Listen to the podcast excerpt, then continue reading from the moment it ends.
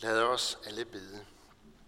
Og Gud og far, vi takker dig for dit ord til os, og vi beder dig om, at du nu vil tale til os ved din hellige ånd, sådan at vi må forstå, hvor det er, vi hører til.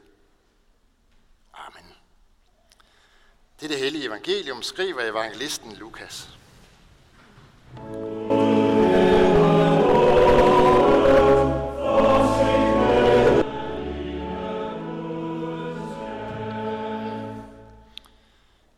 tog Jesu forældre til Jerusalem til påskefesten. Også da han var blevet 12 år, drog de derop, som det var skik ved festen. Da påskedagen var omme, og de skulle hjem, blev drengen Jesus i Jerusalem, uden at hans forældre vidste det. I den tro, at han var i rejsefølget, kom de en dags rejse frem og ledte efter ham blandt familier og bekendte. Da de ikke fandt ham, vendte de tilbage til Jerusalem for at lede efter ham der. Og efter tre dage fandt de ham i templet, hvor han sad midt i blandt lærerne, lyttede til dem og stillede dem spørgsmål. Alle, der hørte det, undrede sig meget over hans indsigt og de svar, han gav. Da forældrene fik øje på ham, blev de slået af forundring, og hans mor sagde til ham, Barn, hvorfor gjorde du sådan mod os? Din far og jeg har let efter dig og været ængstlige. Men han sagde til dem, Vidst, hvorfor ledte I øh, efter mig? Vidste I ikke, at jeg bør være hos min far? Men de forstod ikke, hvad han sagde til dem. Så fulgte han med dem tilbage til Nazareth, og han var lydig mod dem. Hans mor gemte alle ordene i sit hjerte, og Jesus gik frem i visdom og vækst og yndest hos Gud og mennesker. Amen.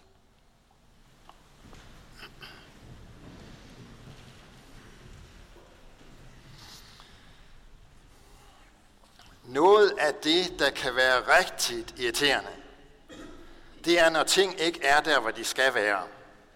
I den her tid, der er vi ved at lukke kirkehuset ned og gøre klar til ombygning, og der oplever vi det ganske ofte, både os, der arbejder her ved kirken, og dem, der har børnekirke, juniorkirke, dem, der skal lave kirkekaffe eller noget andet. Det her med, at tingene ikke er der, hvor de skal være. Og man ikke også, vi alle sammen kender det. Det her med, at man står og skal ud af døren om morgenen, måske til skole eller på arbejde, og så er penalhuset ikke der, hvor det skal være. Ellers så er det bilnøglerne, eller brillerne, eller madpakken, eller biblioteksbogen, der ikke er på den rigtige plads. Det kan også være, at det er, når man så kommer, kommer ud til cyklen, at så er den ikke på sin plads. Måske er den stjålet, eller måske har man bare glemt, hvor man satte den i går. Det er rigtig irriterende, når ting ikke er der, hvor de skal være. Alligevel så er der noget, der er værre, end når ting bliver væk. Det er, hvis mennesker ikke er der, hvor de skal være. Hvis man vågner en morgen klokken 9, og man skulle have været på arbejde, eller i skole, eller et eller andet andet klokken 8, så er det ikke så godt. Hvis man havde en aftale med et andet menneske om at mødes på et bestemt tidspunkt, et bestemt sted, og man så befinder sig et andet sted, så er det heller ikke så, så rart. Det er rigtig pinligt. Eller en anden situation. Hvis en fra en familie er indlagt på hospitalet, så er vedkommende ikke, hvor han eller hun skal være. Det menneske er ikke, hvor det hører til, og det er ikke særlig rart, og alle kan mærke, at der er noget her, der ikke er helt rigtigt. Endnu værre er det selvfølgelig, hvis der er en fra en familie, som helt er forsvundet. I fjernsyn, der har det ligefrem et, et helt program, som hedder Sporløs, hvor man leder efter mennesker, som på en eller anden måde ikke er, hvor de skulle være. Eller i hvert fald så er der andre mennesker, der mangler dem. Lige efter nytår, den 2. januar, der skete der den her forfærdelige togulykke på Storebæltsbroen. Man kan ikke lade være med at tænke på de otte familier, som der mistede en af deres kære. I sådan en situation, der er det rart nok lige at få bekræftet, at dem, som man holder af, dem, som man kender, de er der, hvor de skal være. Nogle af os har også oplevet en snært af frygten og smerten, når et barn er blevet væk på gågaden, eller i Bilka, eller i Legoland, eller hvor det nu er, der er mange mennesker. Pludselig, så er det barn, som lige før var der, så er det bare væk. Så er det gået sine egne veje, og man kan ret hurtigt blive panikslagen som forældre i den situation. Det må jo have været præcist sådan, Maria og Josef har oplevet det. De var på pilgrimsrejse til Jerusalem.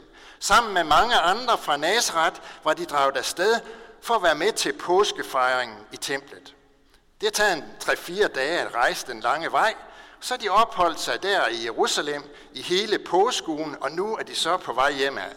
De tager afsted i den tro, at Jesus han fuldtes med nogle slægtninge i en anden gruppe, fordi man rejste sådan i grupper. På den måde så kunne man bedst gardere sig mod at blive overfaldet af røvere. En hel dag har de været undervejs. Snakket med de andre rejsende, bort på deres bagage, sørget for at få vand og mad, og de blev godt trætte. Og så går det op for dem, at Jesus han er ikke, hvor han burde være. Der er nok ingen tvivl om, at uanset hvor varmt det har været, og uanset hvor trætte de har været af at rejse på apostlenes heste, så er det begyndt at løbe dem koldt ned ad ryggen. De har let. De har søgt i rejsegruppen, og han var der ikke. Mere og mere så er situationen med skræk gået op for den. Hver for sig har de bebrejdet sig selv. Jamen, hvorfor så vi dog ikke bedre efter ham? De har let videre. Måske har de i deres afmagt også bebrejdet hinanden. Jamen, jeg troede da, at du havde styr på ham. Han var ikke i rejsegruppen, så de måtte tilbage til Jerusalem og lede videre der. Tre dage leder de, og aner ikke, hvor han er hen. Undervejs har de måske også bebrejdet drengen. Jamen, hvorfor skal den knægt der også altid tage på eventyr på de mest upassende tidspunkter? Vi kan næsten høre bebrejdelsen da de til sidst finder ham i templet. Barn, hvorfor gjorde du sådan mod os?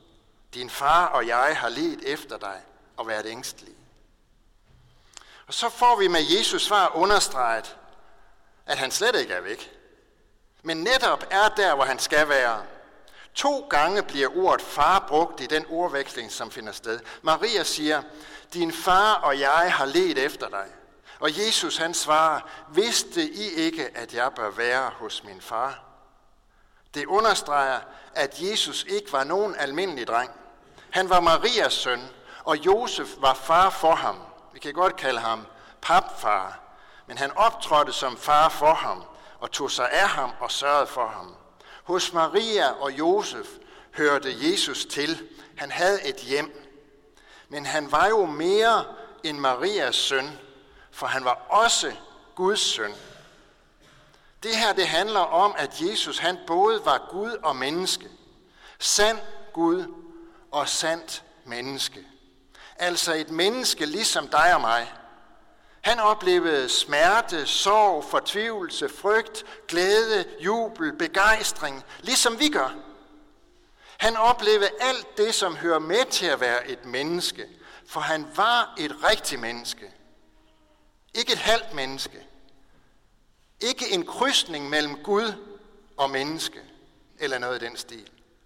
Men helt og fuldt menneske. 100% menneske. Og samtidig, så var han 100% Gud. Helt og fuldt Gud. Og det vil sige syndfri, fuldkommen, almægtig, alvidende, hellig og kærlig. Jesus var begge dele helt og fuldt på én gang, for han var Marias søn, og han var Guds søn. Og det vidste de godt. Maria havde fået det at vide af englen, at hun var udvalgt til at skulle føde Guds søn, og Josef fik den samme besked af en engel. De vidste det godt, men der var gået en 12-13 år siden, de havde fået det at vide, og det var lang tid siden alt det underlige var sket med englebesøg og hans fødsel i stallen og hyrder, der kom på besøg og vise mænd fra Østerland, der var rejst de mange tusind kilometer for at overrække gaver til det lille barn. I alle årene havde de behandlet Jesus som deres eget barn, som søn af Josef. Så måske havde de glemt det der i templet. Glemt, at Jesus var noget særligt. Glemt, at han var Guds søn, og at han hørte til to steder og havde to hjem. Hos dem og hos hans himmelske far.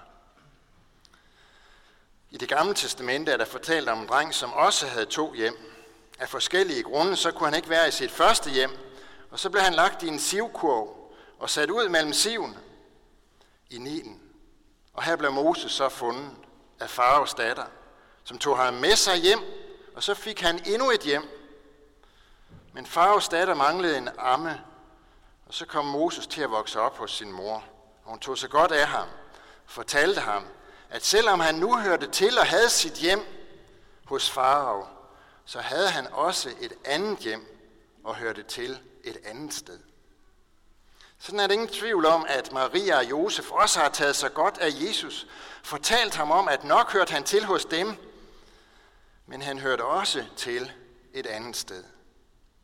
Når Jesus på det her tidspunkt er kommet med sine forældre til templet, så er det netop udtryk for, at de som forældre tog sig godt af ham, tog vare på hans religiøse opdragelse. De var simpelthen optaget af, at han fik den rigtige oplæring, den rette oplæring i de, i de jødiske skrifter, og blev oplært i den rette troslærer. Det var det, de var optaget af. På det punkt er de rigtig gode eksempler for os, som har børn, der er ved at vokse op. Vi har fået den opgave, sådan som det også lød til, til Ediths forældre og fader for lidt siden, at vi skal oplære vores barn i den kristne tro, i den rette tro. Vi skal simpelthen sørge for at lære dem om, om Jesus. Sørge for, at de kan lære Jesus at kende, ved at de hører om ham. Hører, hvad han har sagt og gjort, og hvorfor han kom, og hvorfor han blev et menneske her på jorden. Sørg for, at de lærer Gud og Guds kærlighed at kende. Og til jer og os, som står i den opgave nu, der vil jeg sige, det er verdens vigtigste opgave, vi har fået. At vi ser et andet menneske hen til Jesus. Det handler i sidste ende om frelse eller fortabelse, det her. Derfor må vi aldrig nogensinde tage let på den opgave. Men så vil jeg også sige til jer, der står med opgaven nu, fat mod, for I står ikke alene med opgaven. For vi kan aldrig nogensinde presse et andet menneske til tro, eller et andet menneske til at gå en bestemt vej. Heller ikke vores børn. Det er kun Guds hellige ånd, der kan kalde et menneske til tro. Men vi kan som Maria og Josef vise dem vejen. Og det gør vi bedst ved selv at gå den. Det er ikke sikkert, at vi skal gøre ligesom Maria og Josef gjorde, fordi øh, Jesus, øh, han er uden tvivl ligesom andre jødiske drenge, blevet undervist i, hvordan han hørte til hos Gud. Som femårig, da han begyndte i skolen og læse bogen, det var tredje Mosebog. Når han var færdig med den, så gik de videre med de øvrige Mosebøger.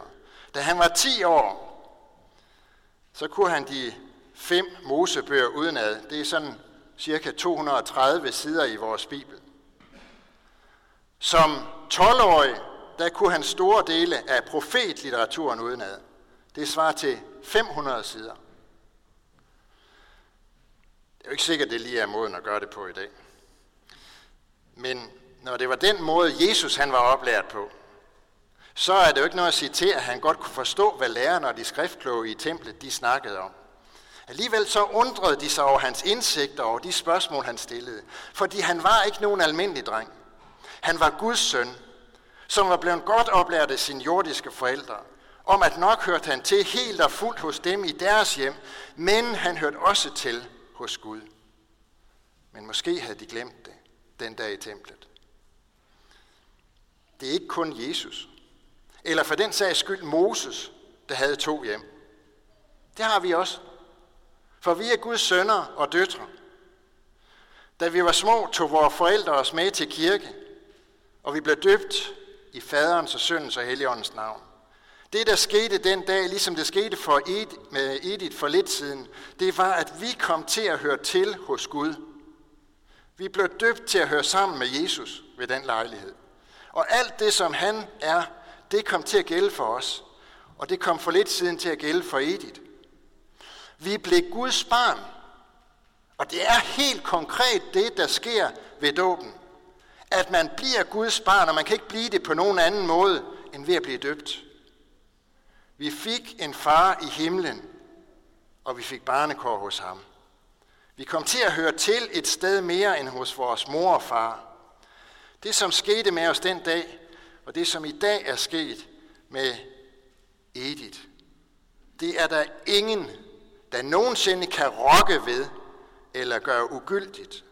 Men det kan ske det, at vi bliver væk fra vores himmelske far, og ikke er, hvor vi skal være. Ikke fordi Gud mister overblikket og glemmer os, men fordi vi går vores egne veje. Derfor har vi, som er forældre, et stort ansvar for, ligesom Maria og Josef, at fortælle vores børn om, at de med hud og hår hører til hos os, og at vi elsker dem, og at vi omslutter dem med vores kærlighed og med vores omsorg, med alt det, der hører til at være forældre for et barn. Men at de samtidig også hører til et andet sted, nemlig hos deres far i himlen. Og der er de omsluttet af hans kærlighed. Når der sker sådan en ulykke, som der skete på Storebæltsbroen for en uge siden, så tænker vi på smerten og sorgen og frygten hos de mennesker, som har mistet en af deres kære ved ulykken. Måske en søn eller datter. Og det er en smerte, som vi næsten ikke kan forestille os at sætte os ind i. Så lad mig runde af med at sige, at det er præcis så stor en sorg og smerte, som Gud oplever, når der er en af hans kære børn, der går sine egne veje og ikke er, hvor det skal være for han elsker os. Som den far, der har en kærlighed til os, som vi slet ikke forstår omfanget af. Det var den kærlighed, der fik ham til at sende sin søn til jorden og lå ham dø på et kors, for at der skulle være frelse for mennesker, som vil tage imod hans frelse. Amen. Vi lover og priser og takker dig, hvor Gud, Far, Søn og Helligånd, du som var, er og bliver, en sand trin i Gud højlået fra første begyndelse nu og i al evighed. Takker dig for dit ord til os og for din kirke på jorden. Vi beder for din menighed her ved Herning Kirke, lad ordet bære frugt og bevare os i troen på dig og forny os i håbet om dit komme. Vi beder for alle, som har et ansvar inden for vores kirke, for menighedsråd, provst og biskop, led dem og os alle, sådan så vi handler i troskab mod dit ord og vores kirkes bekendelse. Vi beder og kalder den, du der tro tjener og forkynder af dit ord. Vi beder for alle, der går med dit ord, både herhjemme og i det fremmede. Styrk du dem, hold din hånd over dem og lad deres gerning bære frugt. Vi beder for børnene, som døbes, at de må blive oplært i den kristne tro. I dag beder vi også for Edith, at hun må vokse i tro på dig. Vi beder for konfirmanderne, at de må få lov at se dig, sådan så de aldrig glemmer det. Og kald vores børn og unge ind på troens vej. Beskærm dem mod alle ødelæggende kræfter. Vi beder for alt sandt, folkeligt og kirkeligt arbejde. Vi beder for det kirkelige børnearbejde. Udrust du lederne og velsign du det. Vi beder for vores hjem og vores kære. Velsign både ægte folk og enlige til at leve efter din vilje og gode orden. Vi beder for alle, der er sat til at styre vort land, for vores dronning og hele hendes hus, for regering og folketing, for alle, der er betroet et ansvar i stat, region og kommune. Led dem, så de forvalter deres ansvar ret. Og hvad er hos de danske soldater, som er udsendt, og alle, som gør tjeneste for fred og retfærdighed i verden, hjælp og styrk dem i deres gerning, og vær nær hos deres kære, som må bære bekymringens byrde. Vi takker dig for livet, og vi beder dig, lær os at værne om det, fra de ufødte børn til de gamle og døende. Vær nær hos dem, der har mistet en af deres kære, og vi takker for alt, hvad du har givet os gennem de mennesker, som vi selv har mistet beder dig også om, at du vil være nær hos alle, som er ensomme, være med de syge, de som er i fængsel, de som ikke har noget sted at være. Lær os at kende vort ansvar for dem, der lider nød. Alle disse bønder overgiver vi til dig, her, og så takker vi dig, fordi vi ved, at du allerede har hørt vores bøn. Amen. Næste søndag er der gudstjeneste her i kirken igen kl. 10, og det er ved min kollega Poul Nygaard Christensen, og for, for gudstjenesten er der skriftemål, det er kl. 9.40 inde i sakristiet. Af øvrige bekendtgørelser, så er det jo sådan, at der i denne uge har været bedeuge, og den er ikke helt over endnu. Øh, den sidste aften i bedeugen er i aften, og det er kl. 19, og det er i Herning Bykirke. Og ellers så er der forskellige arrangementer i ugens løb. Øh, jeg vil nævne, at øh, som der, det står ikke på skiltet her, men mandag er der dåbskludeklub i, øh, i Betania, det er kl. 14.30. Og hvad er en dåbskludeklub? Ja, det er en klub, som laver og strikker de små klude, som børnene, der bliver døbt her i kirken, får tørret hovedet med. Og alle, der har lyst til at være med til dåbskludeklub, de er velkommen i Betania der i morgen kl. 14.30. Øh, jeg vil også nævne, at på torsdag, det er ud over de faste arrangementer her i kirken, øh, så er der på, øh, først på onsdag spaghetti gudstjeneste kl. 17 her i kirken, og så er der på torsdag sovende eftermiddag. Øh, det er kl. 14, og det er ved Erik Nikolajsen, der har emnet dåben.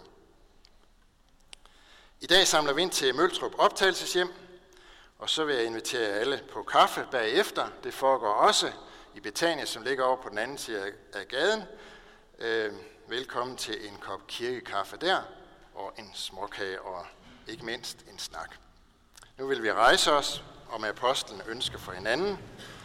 Og Herre Jesu Kristi nåde, Guds kærlighed og Helligåndens fællesskab være og blive med os alle. Amen.